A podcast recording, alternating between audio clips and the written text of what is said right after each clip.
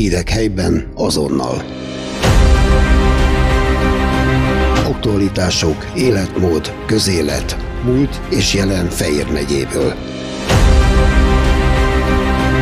Feol Podcast. Mert ismerjük egymást. Herman Robert történész, a Hadtörténeti Intézet és Múzeum parancsnokának tudományos helyettese, a Magyar Történelmi Társulat elnöke néhány nappal ezelőtt a Pákozdi könyvtárban mutatta be a Pákoztól Svehátig című könyvét. A szakember annak idején Székesfehérváron érettségizett, és már abban az időben elkötelezte magát az 1848-49-es forradalom és szabadságharc eseményeinek kutatása mellett. A könyvbemutató tulajdonképpen egy nyilvános beszélgetés volt, amelynek keretében Herman Robert két pákozdi csatáról is beszélt, nem csak arról, amelyikről mindenki tud, hanem egy 1593. november 3-án történt ütközetről is, amikor Mohács után első alkalommal sikerült döntő vereséget mérni a török fegyveres erőkre. Hát ha nem probléma, akkor tegeződünk Robival. Lehet, hogy nem mindenki tudja, mi egy gimnáziumba jártunk annak idején Székesfehérváron a Teleki Blanka gimnáziumba. Robi néhány, hát négy évvel végzett előttem, ezért szorosan kötődik ugye nyilván Székesfehérvárhoz, Pálkoszthoz, a Vármegyéhez. Kérlek, mesélj arról, hogyan választottad ezt a gyönyörű pályát. Igen, hát én nagyjából hat éves koromban eldöntöttem, hogy történész szeretnék lenni. Mindig nagyon érdekelt a történelem, és hát ugye édesanyám volt szerintem, aki ezt elültette bennem meg hát ugye abban az időszakban rengeteget kirándultunk a szüleimmel, tehát ugye végignéztük az összes Dunántúli várat, Nagyvázsony, Sümeget, Cseszneket, Szigdigetet, bár azok még csak tért, ért, e, e, Siklóst és a, a, a többieket, és úgy általában ez, ez megfogott, sőt az első ilyen nagyobb üdülésünk az is Visegrádhoz kötődik, tehát az az, amire emlékszem már így gyerekfejjel. Aztán hat éves koromtól a Rákóczi Ferenc általános iskolába jártam Fehérváron, és hát ugye mindig el szoktam mondani, hogy ott az első emeleten ott volt a nagyságos fejedelem, a mányoki féle képderéktől fölfelé, vagy lefelé meghosszabbítva, és hát ugye daliás volt, karcsú volt, bajusza volt, fényes volt minden, ami elképzelhető, és hát azt gondoltam, hogy ennél szebb nincs és eredetileg én kuruckorral akartam foglalkozni. Az első könyvem az is a, régi képes történelem sorozatból a Ervárkonyi Ágnesnek a két pogány közszímű munkája volt, ami szerintem így a, a fiataloknak szóló történeti ismeretterjesztésnek az egyik legjobb példája, tehát nem nem, nem azt mondta el, hogy 1703. november 15-én akkor fölvonult az, ez a lovas ezred, meg az a lovas ezred, hanem ilyen történetekben volt elmesélve a, a Rákóczi szabadságharc. Tehát eleve azzal nyitott, hogy a, az ifjú első József, ugye leendő király és császár, az a Birkenstein féle ilyen geometria tankönyvet nézegeti, hogy ottan hogy nyüstülik a, a törököt a magyar végvári vitézek, és akkor, hogy ezekből mit lehet következtetni. És hát engem egy valami zavart a, a Rákóczi szabadságharcban, az az, hogy a, a derék kurucok ugye a szabadságharc minden egyes nagy csatáját elveszítették. Tehát, hogy, hogy mindannyian láttuk a tenkes kapitányát, ugye a Rákóczi szabadságharc sajnos nem úgy nézett ki. Tehát ugye, hogy mindig, amikor nagy döntő összecsapás volt, akkor vagy az volt, hogy valaki átállt, vagy rosszul számították ki a bekerítésnek a időtartamát, vagy valaki nem jött meg, vagy mit tudom én, Trencsénél a nagyságos fejedelem sietett beavatkozni a csatába, leesett a lóról és szétszaladt az egész sereg, vagy Romhánynál, ugye, hogy már megnyertük a csatát, csak a derékkurucok szokás szerint elkezdtek fosztogatni, és visszajött az ellenség, és megvert bennünket. És ugye én alapvetően mindig egy ilyen sikerorientált ember voltam, mármint hogy a látásmódomat tekintve, és ez nagyon zavart, hogy, hogy hát ez a rengeteg erőfeszítés jó eltartott nyolc évig, de hát mégiscsak rajtaütések voltak, de semmi más. És hetedikes voltam, amikor a, uh, anyukámtól kaptam egy történelmi regényt, ez Féja Gézának a Visegrádi Esték című regénye volt, ami hát arról szólt, hogy az idős Görgei Altónak éjszakánként megjelenik Visegrádon Kossuth Lajos, és tíz estén beszélgetnek arról, hogy mi történt 1848-49-ben. Ez ugye 1976-ban volt nagyjából, és hát akkoriban azért a tankönyvekben olyan sok jót nem írtak Görgeiről, meg egyáltalán sehol nem írtak róla sok jót, talán a, a fia regénye mellett a Német Lászlónak az Áruló című drámája volt az egyetlen, ami pozitív képet festett róla, és hát nekem is persze nagyon rossz véleményem volt róla. A képes töltem kötetbe is nagyon csúnyákat írtak róla, tehát már nem volt áruló, de azért azt úgy lehetett érzékelni, hogy valami nincs vele rendben. És hát ez a könyv ez valami egészen másfajta képet mutatott. Tehát azt, hogy egy tehetséges, törekvő hadvezérről van szó, aki hazafinak sem volt utolsó, és hogy a, a fegyverletétel az nem azért következett be, mert óhatatlanul el akarta árulni a szabadságharc ügyét, hanem mert ugye ott volt 30 ezer emberrel, úgyhogy északról jött majdnem 200 ezer, vagy nem mondjuk csak 150 ezer, meg délről is, meg keletről is jöttek jó sokan, és hát nem akarta lemészároltatni az embereit. És hát ugye ez úgy ilyen revelatív erejű volt, ahogy ezt, ezt mondani szokás, és abban az évben tanultuk 48-at, és mindjárt sikerült összevitatkoznom a történelem tanárnőmmel, és mindannyian járták a magyar közép, vagy közoktatásnak ugye a különböző bugyrait, tudják, hogy ez nem egészséges dolog, hogyha az ember tanárral vitatkozik, tehát annak jó következményei soha nincsenek. Mi addig imádtuk egyébként egymást, de hát ez odáig vezetett, hogy majdnem kirúgtak a, az általános iskolából, még az volt a szerencse, hogy a, az igazgatóasszonynak több esze volt ennél és utána kaptam az első négyesemet történelemből, amikor a marxizmus alapjaiból írtam dolgozatot, tehát elmondhatom, hogy ellenálló is voltam ebben a tekintetben. És e, aztán ez úgy megerősített abban, hogy ez, ez egy fontos dolog, és gimnáziumban akkor már nem voltak ilyen jellegű problémáim, sőt egy kicsit dicsekedjek, ugye az országos középiskolai tanulmányi versenyt negyedikben sikerült megnyernem, tehát első helyezett lettem, fölvettek az egyetemre, és hát ott meg nagyon jó tanáraim voltak, ugye hármat szeretnék ki, vagy kiemelni, az első az volt Katona Tamás, nyilván az ő neve az sokaknak sokat mond, szerintem a amit ő nem tudott 48-ról, az nem is volt. E, a másik ilyen volt Urbán Aladár, aki e, annak ellenére, hogy ő egyetemes történelmet tanított, e, ugye Katona Tamás 48-at meg 49-et is tudta, Urbán Aladár 48-at tudta, de azt olyan szinten, hogy az az irat, ami nem volt az ő kezében, az szégyelhette magát a, a levéltárban, és hát volt egy harmadik, ez pedig Unger Mátyás, szerintem az ő neve is sokaknak ismerős, ugye volt egy egykötetes magyar történet Unger Mátyás Szabolcs Otto szerzőségében, és ő volt a középkor, meg a koróikor, meg az újkor. Milyen színvonalon tanították akkor ezt a korszakot? Mennyiben elégített ki téged az, amit a, a gimnáziumban megtudhattál, mert hmm. azt hiszem, hogy te jóval előrébb jártál, hmm. mint az akkori oktatás ilyen tekintetben? Hát ugye most ez olyan, hogy bármelyik korszakról, hogyha megkérdeznénk, hogy milyen színvonalon oktatták akkor a gimnáziumban, hogyha valaki azzal akarta későbbiekben foglalkozni, akkor nem megfelelő színvonalon azt mondhatnám. Tehát nekem a töltem tanárnőmmel semmi bajom nem volt. Szerintem a, a maga módján egy jó töltem tanár volt, hát ugye a, a tananyagnak volt olyan a beosztása, amilyen. De meg kell, hogy mondjam, hogy, hogy rengeteg olyan marhaság, amit velünk megtanítottak, az még mindig úgy van. Tehát, hogy kiírthatatlan azért, mert hogy azok, akik akkor végeztek, azok ugye most megtanítják a korszakot, vagy ők tanították azoknak, akik most tanítanak. Mondja. Hát, mit tudom, ilyen például a, a, a legkedvesebb ilyen ugye az, hogy a, ugye a Pálkozdi csatát azt nagyon hosszú időn keresztül annak, annak a szervező munkának tudták be, amit a Kossuth Lajos vezette Országos Honvédelmi Bizotmány 1848. szeptemberében elvégzett. Na most ugye két dolog nem igaz benne, az egyik az, hogy nem Kossuth Lajos vezette a Honvédelmi Bizottmány, mert akkor még nem volt elnöke. Tehát őt október 8-án választották meg elnöknek, a tetejében Kossuth nem is volt a fővárosban, mert éppen az Alföldön toborzott, tehát ha akart volna, sem tudta volna távolról megszervezni, mobiltelefon nem volt, meg internet, meg hasonlók. A másik az, hogy a Honvédelmi Bizottmány az a miniszterelnök katonai intézkedéseit ellenőrző parlamenti bizottság volt a születésekor, szeptember 23-án, de a miniszterelnököt meg úgy hívták, hogy Batyányi Lajos, és ugye szeptember 27-éig, amíg ő el nem hagyja a fővárost, addig ő az, aki intézi a dolgokat. Olyannyira intézi, hogy 1999-ben Urbán Oladár kiadta két vaskos kötetben a Batyányinak a miniszterelnöki hadügyi és nemzetőri iratait. Ez olyan jó 1600 nyomtatott oldal, és az 1600 nyomtatott oldalnak majdnem a fele az annak a szeptemberi két hétnek a, az anyaga, ami szeptember 11-e a Jelosics betörése, illetve a Tákozdi csata között eltelik. Tehát ugye valaki olyannak tulajdonítottak egy érdemet, ami nem volt az ővé, és valakitől meg elvették, ami meg az ővé volt.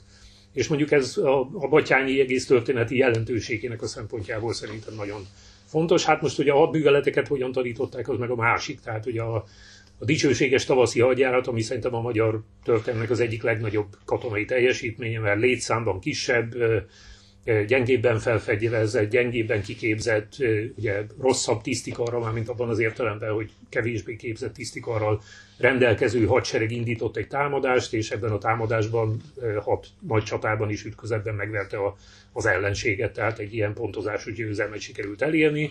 Hát arról is ugye mindig azt tanították, hogy mi nem sikerült benne. Hát persze most hozzá lehet állni így is a dolgokhoz, de azért ne tegyünk már egyenlőségjelet mondjuk a tavaszi hadjárat, meg a Sváti csata, vagy a Kápolnai csata, vagy a 50 csata között. Az első fennmaradt kéziratom, ami történelmi témáról szól, az a Pákozi csatáról írtam, azt hiszem 1973-ban, 10 éves koromban, mert volt valami ilyen általános iskolás pályázat, ugye akkor volt a 125. évforduló, és hát akkor nagyjából két munka alapján összehoztam egy harmadikat, tehát egy igazi kompiláció volt de az úgy mindig zavart, hogy, hogy hát mint hogyha ez úgy nem lenne valahogy rendesen megírva. Ugye Jenei Károlynak volt a 1960-ban a Fejér megyei szemlében egy nagyon alapos tanulmánya a, Párkozdi csatáról. Azt gondoltam, hogy hát ezzel úgy meg vannak oldva a, a, a dolgok, de aztán 98-ban, amikor elkezdtem alaposabban megnézni a, a forrásokat, akkor ugye nagyon sok érdekesség kiderül. Például az, hogy a hogy a különböző feldolgozásokban hát maga a magyar felállás az teljesen össze-vissza. Tehát az első az, hogy a magyar balszárny az ugye a Velencei tónak a déli partján volt, effektíve nem került harcba. Ugyanakkor voltak olyanok, akik vizionáltak egy magyar balszárnyat a Velencei tó északi partjára is, ahol nem volt, mert ott ugye a, a centrum állt föl, és attól jobbra pedig a, a magyar jobbszárny. Ugye a, a balszárny az úgy nézett ki, hogy ott Hát nagyjából Dinnyés és Agárt között voltak elszórva a, a csapatok. Hosszú ideig tartott, amíg meg tudtam állapítani egyáltalán azt, hogy kik voltak ott. A tartalék az ott nagyjából kápolnásnyék környékén volt, Teleki Ádám egy ilyen korpulens huszárgenerális vezetésével, egészen addig, amíg a Percel Mór vezette Zrínyi szabadcsapatot meg nem akarta szemlélni, mert akkor azok megrohanták a saját parancsnokukat Szulonyal, és elkergették a, a csatatérről. Tehát ugye ez, ez volt az egyetlen katonai akciójuk a csatában, mert magában a csatában nem vettek részt. És ugye a, a magyar jobb szárny az ott hát Sukorótól északra, nagyjából Pátkával szemben, ott a Lovasberi út környékén állt fel, és a, a magyar centrum az pedig Pálkozdi és Sukoró között. Tehát voltak éppen jogosult az, amikor azt mondják, hogy Pákos, Sukoró, Pátkai e, csata, sőt, effektíve, ugye most nem akarom elvenni a Pákozdiaktól a dicsőséget, de ugye Pákozdon magában a faluban ténylegesen folyt cselekmény, de ez nem a két félnek az összecsapása volt. Megszokott ez a nagyságú csatatér, nem nagyobb ez az átlagnál? Hát, hogy azért sokan voltak itt. Sokan voltak itt, tehát ugye a, a horvát hadseregnek nem tudjuk a pontos létszámát, de azért egy olyan 40-45 ezer fő kinézhetett volna, amennyiben a Hartlip hadosztály megérkezik Fehérvárról. Reggel 10-kor elindultak, de valahogy nem sikerült ideérni délután négyig, hogy hova a Manóba lettek, azt nem tudjuk egyébként. Tehát ez mondjuk sokat elárul a, a horvát vezérkarnak vagy táborkarnak a, a munkájáról.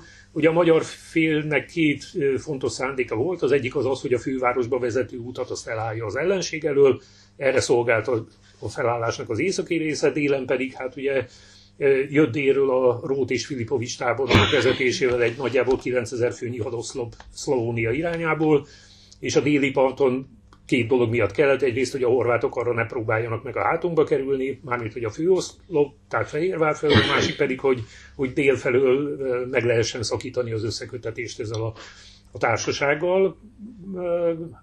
Igen, tehát tényleg egy ilyen tekintélyes kiterjedésű csatatér volt, de mondjuk soha nem mértem le a többieket négyzetméterre, tehát lehet, hogy szerintem mondjuk a, a komáromi csatatér sem volt ennél kisebb. Igen. Visszatérő megjegyzés, amiről bizonyára mindenki hallott, aki most itt ül, hogy, hogy ugye a veszteség az hm. két oldalon elenyésző Igen. volt, tehát szerették azt megjegyezni, hogy hát nem is volt az akkor a nagy csata. Hm. De hát ugye tudom, hogy erről neked egészen más a véleményed. Igen, hát ugye egy csatánál soha nem az dönti el igazából a jelentőségét, hogy mennyi ember sikerült megölni. Tehát ez, ez, ugye ez az akciófilmek, meg a szovjet partizán filmeknek a hozadéka, ugye, hogy azt gondoljuk, hogy ha jó sok ellenséget megöltek, akkor az egy nagy csata volt, és az valamit eldönt. És, és ez egyáltalán nem így van. A világ történelemben számos olyan összecsapás van, ahol nagyon minimális veszteségek voltak, és mégiscsak eldöntött valamit.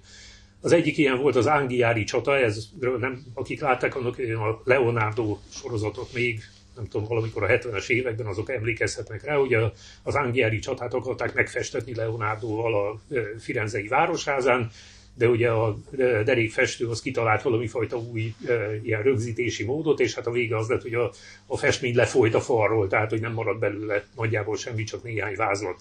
Most az Angiári csata az azt hiszem, hogy Firenze és uh, Siena között folyt, ugye ezek nem tudom, 200 éven keresztül meccseztek egymással, és állítólag egy halottja volt, az is csak azért, mert leesett a lúról, és agyon taposták a többiek.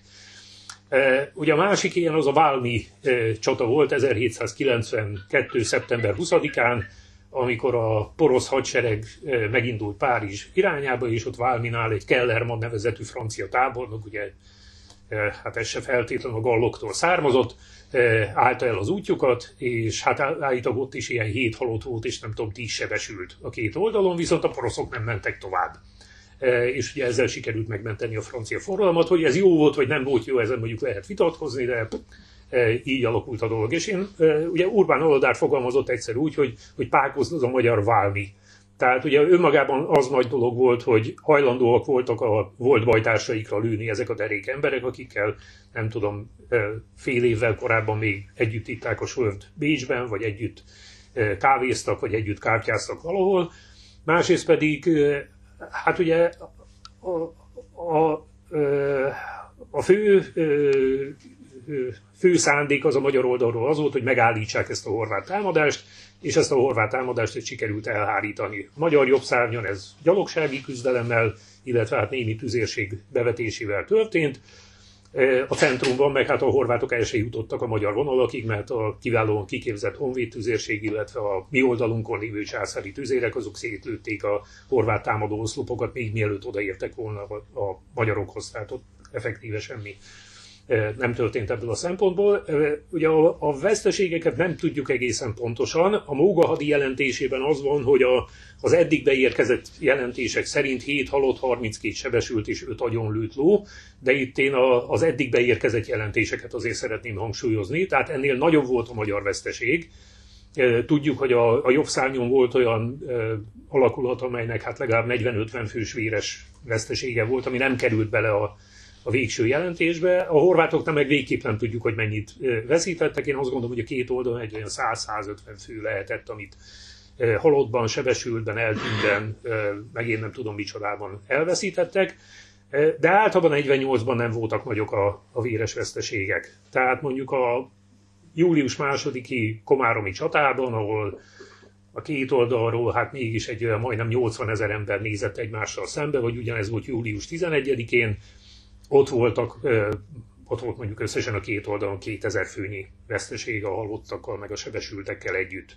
Ez, ennek ugye két magyarázata van, az egyik az az, hogy ebben az időszakban még előtöltős fegyvereket használnak, amelyek nem teszik lehetővé a pontos célzást, tehát elég kicsi volt a valószínűsége annak, hogyha valakire rálőnek 100 méter távolságról, akkor el is fogják találni. Tömegtüzet adtak le mindig az alakulatok egymásra másrészt pedig éppen a napolóni háborúknak a borzasztó veszteségeiből minden európai hadsereg levonta azt a következtetést, hogy ha rosszul alakulnak a dolgok, akkor inkább vissza kell vonulni, mert abból nem lehet baj, míg hogyha hagyjuk magunkat bekeríteni, átkorolni, én nem tudom micsoda, akkor abból óriási veszteségek lehetnek. Hát itt is valami ilyesmi volt.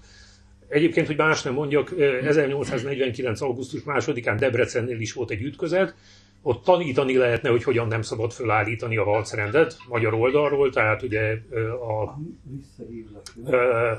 a, a magyar jobbszányra a lehető legrosszabb alakulatokat állították föl, amelyeket meg lehetett kerülni, nem volt semmifajta fedezékük ugye volt az egész magyar hadsereg, ott nagyjából 10 ezer fő, az ellenfél oldalán volt 60 ezer orosz, akik a lovasságuk nagyobb volt, mint az egész magyar szemben álló sereg, ugye kozákokkal, zsidásokkal, huszárokkal, minden fenével, és így sikerült összesen 2000 főnyi veszteséget okozni a, a magyar seregnek. Pedig ott aztán mindent megtett a magyar hadvezetés azért, hogy minél nagyobbak legyenek a veszteségek, most ezt idézőjelben mondom.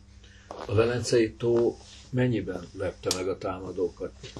Tehát úgy értem, hogy jól kihasználták a, a magyarok, hogy hát, felázott, mocsaras Hát ugye tudták, hogy a, hogy, a, hogy a postaúton lehet közlekedni, ezt mondjuk mindenki tudta, de Magyarországon mindenki tudta, hogy általában az utakon lehet közlekedni, néha még az utakon sem, tehát azért nem lehetett ősszel meg télen nagyobb hadműveleteket indítani, mert hogy Magyarországon alig voltak kövezett utak. Ugye a Velencei tóval kapcsolatban egy, egy ilyen legendai elem van, hogy hát ugye hogy a horvátokat beleszorították a Velencei tóba, ezt még én is tanultam, meg olvastam.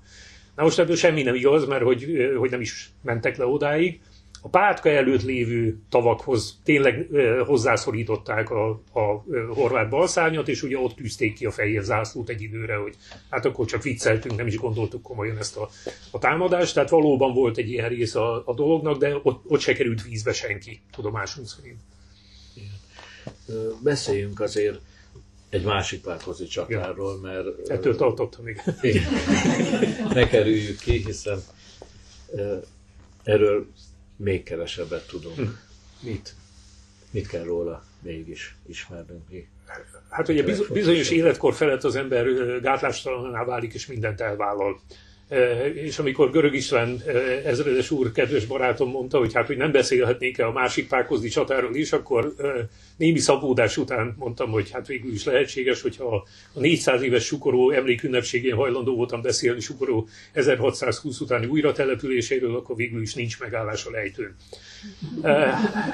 Ugye a, a, a, a, a, a, a tehát a történelemben nagyon érdekes dolgok vannak időnként, hogy milyen események rögzülnek, milyen események maradnak meg a nemzeti emlékezetben, és mik azok, amelyek szinte teljes egészében kiesnek belőle.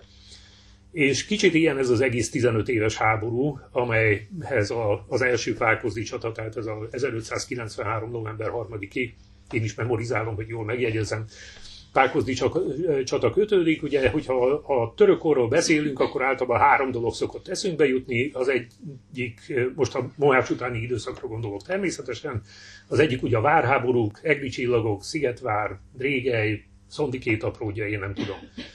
Ami hát nem volt egy sikertörténet magunk között szólván. Tehát ott egyrészt minden három évben megjöttek a, a derék oszmánok, mindig kiaraptak egy jó nagy darabot Magyarországból, és hát hogy is mondjam, gyakori volt a hősies, mint a sikeres elem ezekben a, ezekben a küzdelmekben.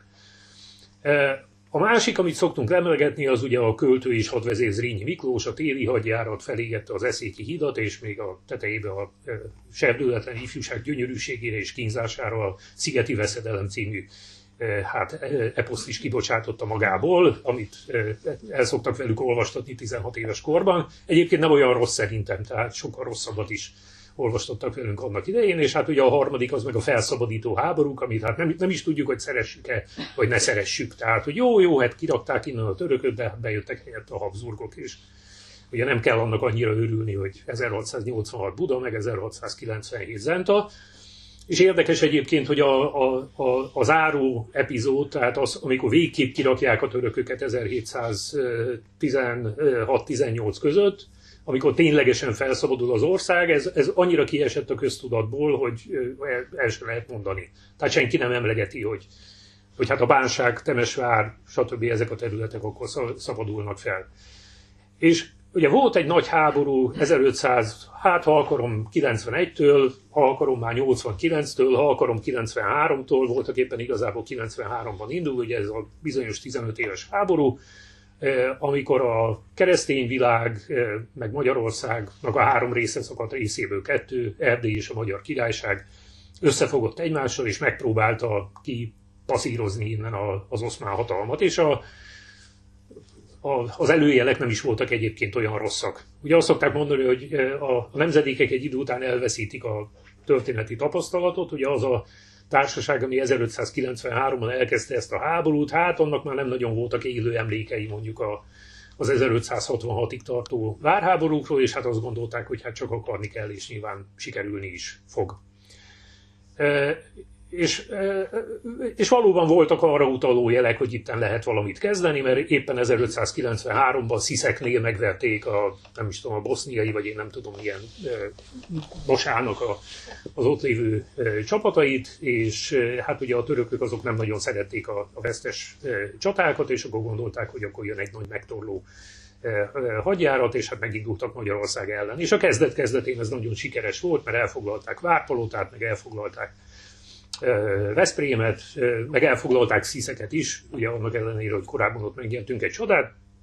Na de jött a Kászin nap, ugye ott munkaköri leírás volt az oszmán hadseregnél, tehát október 26-a Kászin napja után nem háborúztak, mert hogy ugye a, a, a Balkánról mozgósították, illetve hát a rumíliai területekről a, a török hadseregnek a nagy részét, és hogyha nem indultak el október 26-a után, akkor megfagytak a Balkánon. Tehát akkor ugye szétesett maga a sereg. És a keresztény erőknél eltartott egy ideig, amíg erre rájöttek, de 1593-ban erre kivételesen rájöttek, és Bécsnek a védelmére Győr, illetve Komárom térségében összejött egy viszonylag jelentős keresztény hadsereg. Ez mondjuk akkora volt, amennyikorát a a törökök csak Boszniából minden további nélkül ki tudtak állítani, de ugyanakkor ez egy válogatott sereg volt, tehát még a török az mindent hozott magával, ugye rablókat, martalócokat, zsíványokat, mert hogy nekik is meg kellett valamiből élni, ezek azért ilyen első vonalbeli végvári katonák voltak, meg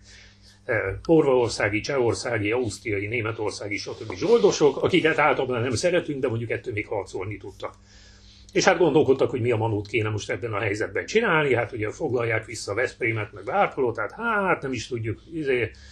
és valakinek eszébe jutott, hogy hát próbálkozunk meg Székesfehérvárról, az mégiscsak egy kicsit csillámlóbb ö, ö, úti cél, ugye, mint Veszprém meg Várpalota, és elindultak október végén, és észrevétlenül ideértek Székesfehérvár környékére október 31-én, köd is volt, meg valahogy a török felderítése működött, és lényeg az, hogy majdnem el is foglalták a várost. Tehát két külvárosba sikerült is betörni, jókedvükben persze elkezdtek fosztogatni, hát ugye a török is mozgósította az erejét, kiszorította őket onnan, is majdnem katasztrófa lett belőle, még a tüzérségnek egy részét is sikerült elveszíteni, és elkezdtek visszavonulni Komárom és Győr irányába, és hát közben megjött a budai basa a felmentő csapatokkal, és itt Pákosz környékén utolérte ezeket a keresztény halakat. És igazából mind a két félre elmondhatjuk, hogy egyrészt nagyon, nagyon merészen, másrészt pedig a végeredmény tekintve nagyon balfácán módon csinálta az egészet.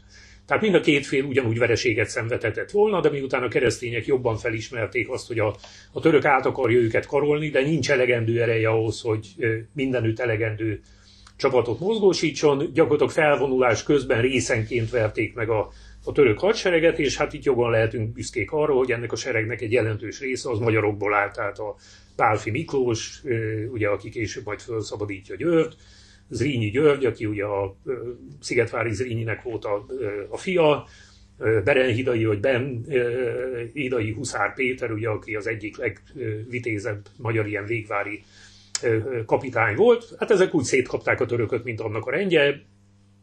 Nem egészen egyértelműek a veszteség adatok.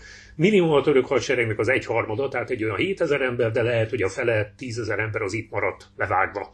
Ugye ebben az időszakban hát a Genfi egyezmény még nem létezett, és gyalogosnak nem volt jó lenni vesztes csata után, mert az, azok általában százszerzalékig ott maradtak. Tehát aki nem tudott elfutni, nem bújt el, nem öltözött át, azt egészen biztosan az utolsó szálig levágták, hogy nem, nem lacafacáztak, és ez egy elég, elég komoly vereség volt. Mondhatni, hogy a magyarországi hadszintéren, hát gyakorlatilag Mohács óta az első olyan nagy török vereség volt, amiben majdnem ott maradt a budai basa is, meg még sokan mások, tehát itt főemberből is elég sokat veszítettek. Az más kérdés, hogy nem volt folytatás. Tehát ugye, hogy megnyerték, örültek, gondolkodtak rajta, hogy még egyszer megpróbálkozzanak Fehérvárral. Hát elsőre nem ment, visszamentek inkább Komárom és Győr környékére.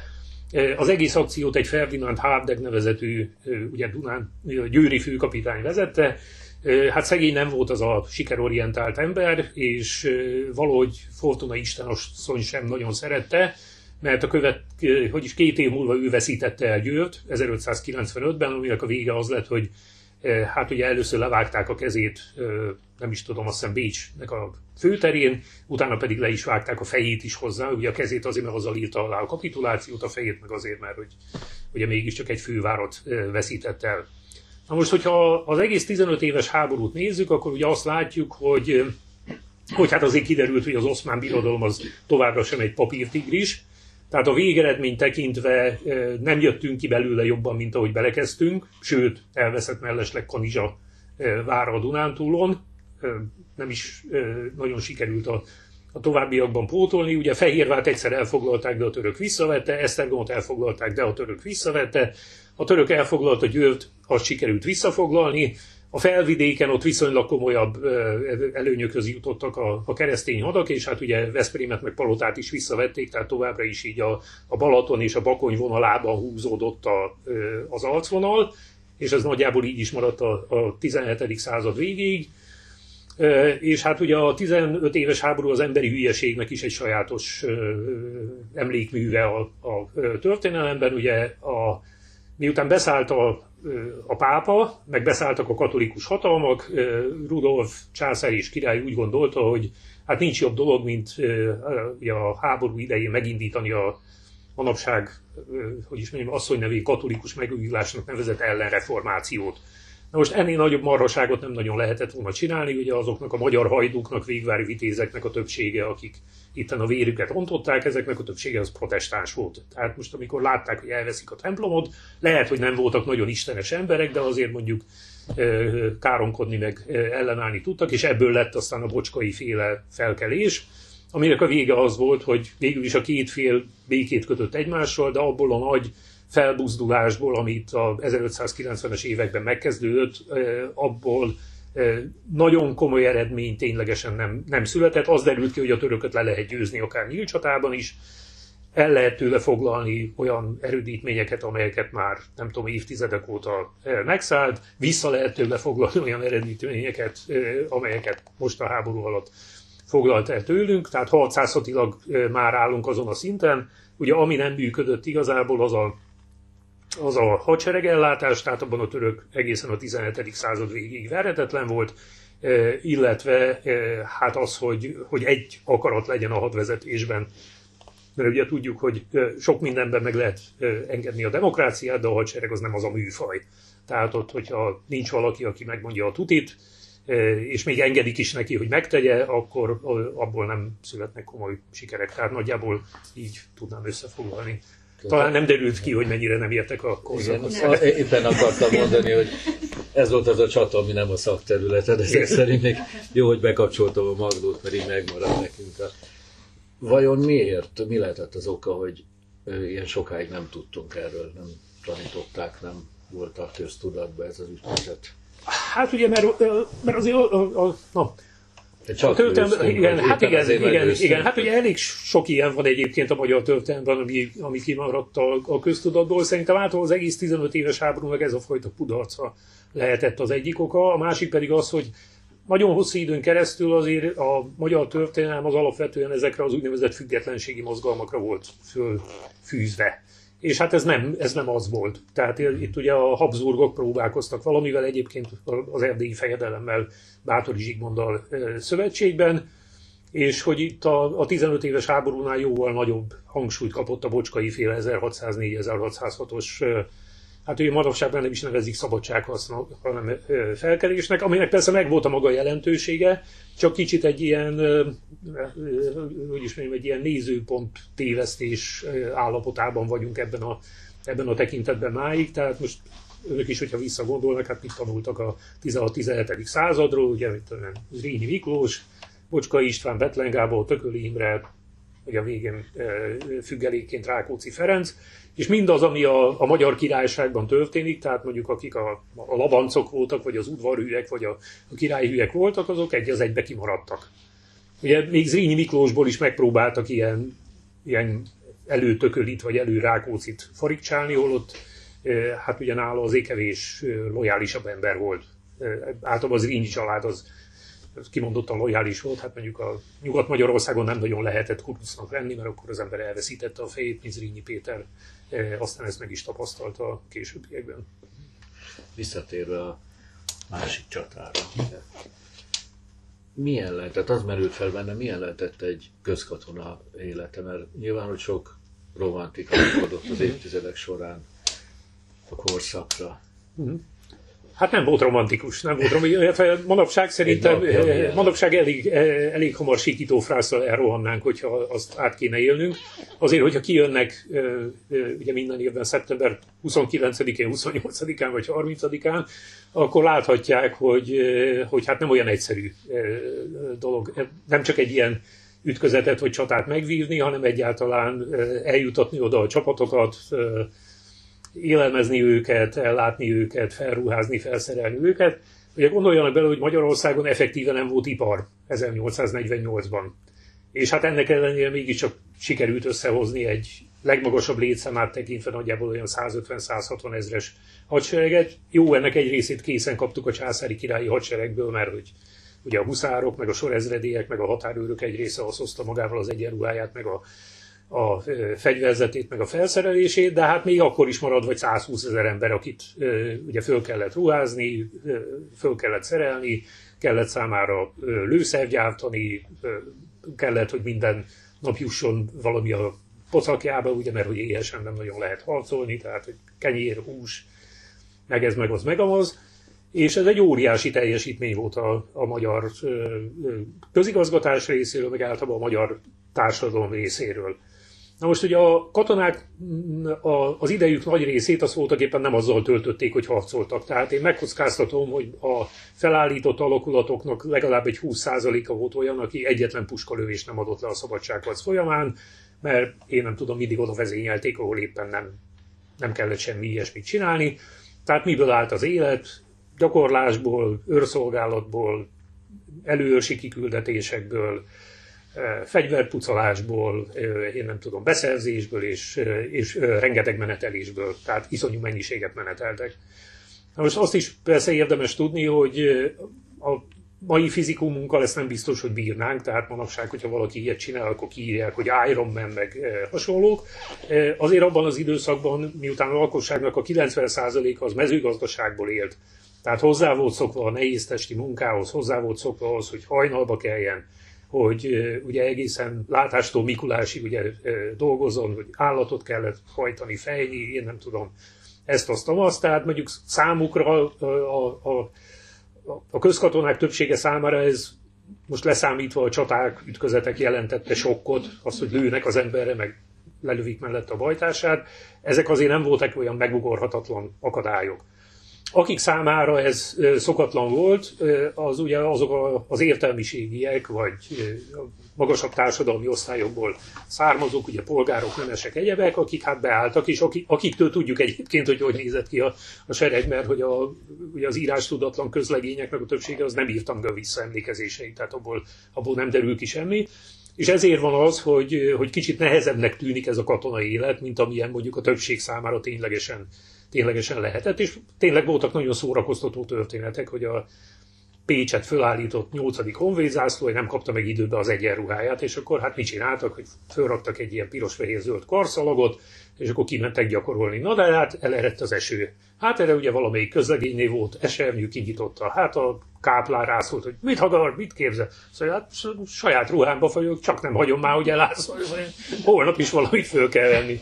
És hát ezek azért olyan nehezen kezelhető helyzetek voltak, tehát eltartott egy ideig, amíg ugye rájöttek arra. A parasztlegény az csinálta, amit mondtak neki, az hozzá volt szokva, hogy ha esik, akkor is szántani kell mondjuk adott esetben, vagy be kell hajtani, ki kell hajtani az állatot egyebek, de ugye ezek a derék téntássegű diákok, ahogy Damjanis János tábornok a saját harmadik zászlóhelyával kapcsolatban fogalmazott, ezek azért úgy vissza-vissza pofáztak Ugye volt olyan, hogy a, a Damjanisról elterjedt, hogy el akarja őket árulni, mert hogy rác, tehát hogy szerb. És hogy hát a túloldalon is ugye szerbek vannak, és akkor küldöttséget küldtek hozzá, hogy hát akkor az őrnagy úr mondjon le a, a zászlóhaj parancsnokságról, és a Damjan is, aki ugye két méter magas volt, egy méter széles, egy méter vastag, tehát az a megkerülni, átugrani egyaránt nehéz volt, megkérdezte tőlük, hogy aztán mi lesz, hogyha nem mondok le és mondta, hogy, mondták neki, hogy hát akkor az őrnagy úr az biztos lehet benne, hogy a következő csatában hátulról le fogjuk lőni. és hát ugye ketten voltak a küldöttségben, az egyik az egy igazi, azt hiszem báró volt, vagy gróf, már nem is tudom, gondolták, hogy mégis csak egy magas méltóság, a másik az is valamilyen ügyvéd bolytár, és akkor hát ugye a, a gróf az kapott egy akkora pofont, hogy átesett a tornász túloldalára, ugye a, a másik az menekülre fogta a dolgát, de a Damjanics ugye fenékbe rúgta hátulról, és akkor így fejjel bele esett a virágágyásba, és mondta, hogy hát adjátok által, ez a válaszom annak a sok prókátornak, mondta. Tehát, hogy így, így lehetett ö, ö, fegyelmet teremteni ebben a hadseregben. Kicsit olyan kedélyes volt egyébként. Tehát ö, a, ugye a lengyel légióról írja az egyik tagja, hogy hát amikor meneteltek, akkor tényleg olyanok voltak, mint a disznók, tehát, hogy semmifajta rend nem volt, meg zabálták a izét, a csirkecombot, meg az én nem tudom, a kenyeret, meg boroztak, meg minden elképzelhető, no, de amikor harcolni kellett, akkor, izé, akkor megmutatták. Szóval nagyjából ilyen volt a katonai élet. Egy könyvet hoztál nekünk, hát a címe nyilván sokat mondó, de mi van e mögött? Hát ugye amikor 98-ban elkezdtem foglalkozni a Pákozdi csatával, akkor rájöttem, hogy az egész Dunán túli hadjárat 1848. szeptemberében nagyon érdekes, illetve a, a folytatás is a, az alsó ausztriai hadjárat, amikor megpróbálják fölmenteni a bécsi forradalmat, és hogy hogy persze bizonyos tekintetben ez föl volt dolgozva a magyar történeti irodalomban, az 50-es években jelent meg Varga Jánosnak a Népfelkelő és Gerilla harcok Jelosics ellen 1848 őszén című munkája, ami meg kell, hogy mondjam, hogy a, a születési időpontjához képest egy máig nagyon jól használható munka, mert a, a Varga János a magyarországi levéltári anyagot, illetve a sajtóanyagot, visszaemlékezéseket, tehát amit itt van, el lehetett érni 1953-54-ben, azt ő mindent elolvasott, felhasznált. Ugye a 48-as Partizánok című sorozatnak az első köteteként jelent meg, a második kötet az soha nem jelent már meg, mert nem találták meg őket, vagy nem tudom mi. Mi lehetett? Csak hát ugye nagyon ki volt hegyezve erre a, ez az egészséges népi ellenállás, amely végez a gaz imperialistákkal, ugye akkor a Tito volt az új Jelasics, és hát ugye a horvátok voltak a, a régi jugoszlávok, vagy nem tudom micsoda, és hát ugye ebben a, vagy ebben a szemszögből volt megírva a dolog. És én a 90-es évektől kezdve először ösztöndíjasként, aztán utána 5 és fél évig ilyen bécsi levéltári kirendeltként hosszú időt töltöttem az osztrák hadilevéltárban, és hát kiderült, hogy ennek óriási levéltári anyaga van. Nem annyira a Pákozdi csatának érdekes módon, de, de mondjuk magáról az egész hadjáratról nagyon sok minden fennmaradt. És számomra az volt, a, az volt a meglepő, hogy hát az is elég hízelgő kép, amit mondjuk a Varga János, meg általában a magyar történetírás festett erről a hadjáratról, de a másik fél forrásainak az ismeretében ez a kép ez még hízelgőbb lesz.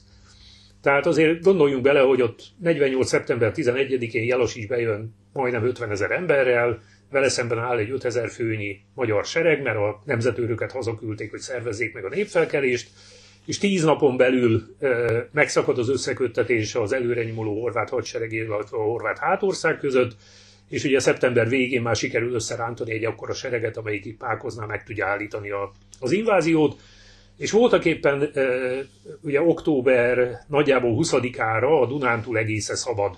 Tehát minden olyan pontot, amit az ellenség megszállt, azt mindent sikerült visszafoglalni. És Közben volt még két kiütéses győzelem, ugye az egyik az a székesfehérvári felkelés, amikor lefegyverzik az ottani horvát helyőrséget, a másik pedig az ozorai diadal, amikor fegyverletételre kényszerítik a, a Rót és Filipovics féle társaságot. De mondjuk a többi, hat, vagy a, a többi ilyen kisebb ö, ö, hadművelet során is alapvetően a magyarok a sikeresebbek. Tehát felszabadítják Kanizsát, felszabadítják a Muraközt, kiűzik a Jelasics mellékoszlopát Moson-Sopron és Vas megyén keresztül, elfoglalják az eszéki várat, itt tudom én, Komárom magyar kézzel került, tehát ez egy, ez egy sikertörténet. Úgy, hogy senki egy lyukas garas nem adott volna azért szeptember 11-én vagy 12-én, hogy ez összejöhet. És voltak éppen még a, a folytatás, tehát amikor ugye, nagy nehezen megindulnak október végén Bécset fölmenteni, és Vehátnál megverik őket, azért az is olyan, hogy ez egy sokkal nagyobb vereség is lehetett volna. Tehát ott véget érhetett volna az egész magyar hadsereg, és akkor soha nem hívnak meg Pákozra előadni, mert elfelejtettük volna az egész 48 úgy, ahogy van. De még ott is sikerül megoldani azt, hogy a, a, az ellenség nem merjen üldözni, hogy az üldözési kísérleteket visszaverjék, és hogy jó, a, a sereg egy része az a maratoni futót meghazudtoló tempóban hagyta el a csatateret, kétségtelen módon, de azért a többség az rendezetten vonult vissza, nem bomlott föl, együtt maradt, és folytatni lehetett magát a, a küzdelmet, és nekem az volt a célom ezzel a kötettel, hogy hát ezt így a, a, a két félnek a szemszögéből mutassam be, mert hogy a, a Varga Jánosnál, vagy a, a többi korábbi feldolgozásnál azért ez a másik szemszög, ez alapvetően hiányzott. Tehát, hogy, hogy hogy élte át ezt az ellenség. És nagyon rosszul élte át, meg kell, hogy mondjam. Tehát, ugye mondtam az elején, hogy Pákoznál, hogy Pákozon ténylegesen nem volt összecsapás. Hát egy összecsapás volt, hogy amikor visszaveri a magyar tüzérség szeptember 29-én a Horvát Centrum támadását, akkor a Jelosicsnak ezek a mozgósított népfelkelő zászlói, ezek ugye előzönlik Pákozdot. És Pákozdon voltak birkahodályok, amikbe összeterelték a mozgó élelmiszer tartalékot, tehát ezeket a birkanyájokat, amik egy részét még Horvátországba hozták magukkal. És hát ugye a derék horvát népfelkelők gondolták, hogy hát, ha már megvertek bennünket, akkor legalább eszünk. És elkezdtek birkára vadászni a hodályban. Na most ugye a birkák birkatürelműek, de azért egy idő után nehezen viselték, kitörtek a, a karávokból, hát akkor az utcán vadáztak rájuk a továbbiakban, és állítok több halottja volt ennek az, ennek az epizódnak, mint a Magyar Centrum ellen végrehajtott támadásnak, amit a Magyar Tüzérség velt vissza. Olyannyira, hogy Jelasics, aki hát ugye hiába próbálta megállítani a hátrálókat, egyszer csak azt vette észre a táborkarával, hogy hátulról Pákosz felől lövik. És nem értették a dolgot, és akkor derült ki, hogy hát a derék népfelkelők vadásznak birkára, tehát magát a bánt majdnem a saját emberei birkavadászat közben lelőtték ez is egy ilyen sajátos epizódja, és ez, ezt nem én találtam ki. Tehát ugye az ember azt gondolja, hogy ilyet, ilyet nem. Tehát, hogy ez persze Hollywoodban forgatókönyv egyebek, de ezt a Jelosicsnak az egyik saját táborkari tisztje írja le a naplójában, hogy, hogy így élték át ezt a, a dolgot. Tehát a, a magyar oldalon is tudott káosz lenni rendesen, de mondjuk a másik oldalon, amelyik nagy önbizalommal nekiindult ennek a hadjáratnak, hát ott meg még inkább azt kell, hogy mondjam, hogy hogy is mondjam, joggal nyertük meg ezt a, ezt a hadjáratot. Még talán egy kérdés. Belefér, tudom, hogy több projekten is dolgozom, Igen. párhuzamosan fogalmazhatok így. Az egyik a görgei életrajz. Hát ez szívügyed, én Igen. azt sejtem. Beszélj róla, miért? Mi izgat ebben a történetben a legjobb? Hát ez kicsit, kicsit olyan, mint az első szerelem, még hogyha hülyén is hangzik, hogy az ember egy több mint száz éve elhunyt tábornokba szerelmes ebben, ebben a tekintetben. De ugye, hogy én a, a görgei révén jutottam el 1848-49-hez, és egy borzasztó érdekes személyiségnek tartom. Tehát azt gondolom, hogy ha ő nem Magyarországra születik, hanem mondjuk Franciaországba, vagy Nagy-Britanniába, vagy az Egyesült Államokba, és ott fut be egy hasonló katonai karriert, akkor most együtt emlegetnék a Napolonnal, vagy a Wellingtonnal, vagy a Grantel, vagy a Lee-vel, vagy, vagy ezekkel. És uh, ugye azért gondoljunk bele, hogy milyen, milyen hát, tehát hogy, hogy valaki uh, 30 évesen néhány hét leforgása alatt uh, honvéd századokból fölviszi a tábornokságig, ugye június azt hiszem 8-án nevezték ki honvéd századossá, és a hivatalos tábornoki kinevezése az november 1 volt, tehát nem telik el egy fél év a kettő között, és hadsereget kap a, a keze alá, úgy, hogy semmilyen éles katonai tapasztalata korábban nem volt. Tehát szolgált a császári hadseregben, de jó esetben mondjuk egy vagy két huszár századot vezényelt a, a gyakorló téren, tehát soha nem élte át azt, hogy mi az, amikor lőnek, meg káosz van, meg támad az ellenség. És hogy ez az ember, ez hát kevesebb, mint egy év alatt annyira beletanul a mesterségbe, hogy olyanokat kerget a határig, akik már Napóleonnal szemben mondjuk zászlóhaj vagy ezred parancsnoki beosztásban szolgáltak, tehát akiknek szolgálati évből több volt, mint a, a görgeinek életéve.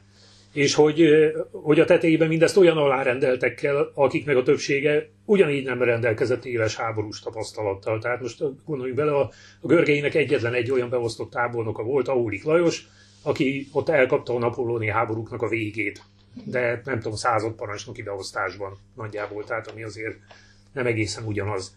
És a másik oldalon meg hát mondjuk a Windisgréc, vagy a Hajnó, mondjuk a Jelosics nem, vagy a Slik, hát ezek azért mind már ott voltak Lipcsénél legalább. És, és ez egy, ez egy óriási, óriási teljesítmény, és hogy, hogy voltak éppen jó, a végén le kell tenni a fegyvert, de a görgeit soha nem verték meg úgy igazából. Tehát soha nem volt egy ilyen vaterlója, vagy egy lipséje. Tehát mindig, mindig még hogyha baj, baj volt, akkor is ki tudta hozni a, a seregnek a nagy részét. Hát ugye a, az ő felvidéki hadjárat az oroszok ellen 49 nyarán, amikor 150 ezer embert, vagy 120 ezer embert foglalkoztat 30 ezerrel, ilyen nincs egyszerűen. Tehát a, a világtörténelemben nem nagyon tudok ennek példáját. Talán a Napóleonnak ott a, a 14-es franciaországi hadjárata volt ilyen merő kétségbeesésből, na de akkor ott már nagyon, nagyon be volt szorítva, és hát az a Napóleonnál ez a hogy is mondjam, egy 20 éves pályafutásnak a, a vége. Nagyjából a Görgeinél meg az egész pályafutás, tehát a, a, a, a Görgeinek az egész pályafutása az, az nem volt annyi idő, mint ami a között eltelt, amikor a Napóleon leverte a Vandémieri lázadást Párizsban, és visszafoglalta Tulont. És ugye akkor még mi volt a Napóleon? Egy volt a sok ambíciózus francia tábornok közül itt, meg hát be kellett hívni egy másik nagyhatalmat, ugye, hogy végezni lehessen velünk. Igen, és akkor igen. világosnál vagy. Igen, igen. És hogy, hogy általában én ezt egy nagyon, nagyon érdekes, tehát katonailag is nagyon érdekes, meg személyiségként is. Ugye a, a 48-asok, a katonák többségével az a probléma, a számos projekt egyike, ugye az Aradi Vértanúk című sorozat szerkesztője is vagyok, és most már 14 kötet megjelent belőle, most a 15-et most fogom leadni, hogy a, a többségnek a 48 előtti életéről igazából a katonai pályafutásán kívül semmit nem tudunk. Tehát nem, nincsenek személyes dokumentumok mit tudom én, Pöltenberg Ernőtől egy levél maradt, Damjanis Jánostól egy levél maradt, Lázár most maradt tíz, de az meg csupa ilyen szerelmes levél, tehát abból semmi nem derül ki az illetőről, csak az, hogy szépen tudott udvarolni.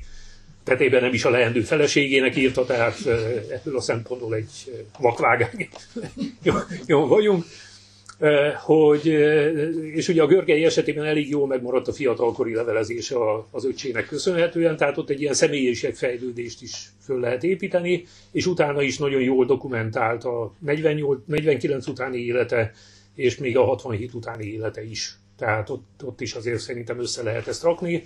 Hát mondjuk kicsit olyan lesz, mint a, mint a dongó, ugye, hogy, hogy lesz egy ilyen nagyon vastag része, az a 48-49, amikor nem csak, hogy napra lehet tudni, hanem időnként órára is, hogy, hogy mit csinált, és akkor hát ugye a, a másik két, vagy mint az orsú, inkább úgy mondanám, eh, hogy, eh, és a, a, a másik része az meg hosszú és vékony, mert hogy akkor meg nem nagyon történik szerencsétlennel semmi. Herman Robert történészt, a Hat Történeti Intézet és Múzeum parancsnokának tudományos helyettesét, a Magyar Történelmi Társulat elnökét hallották.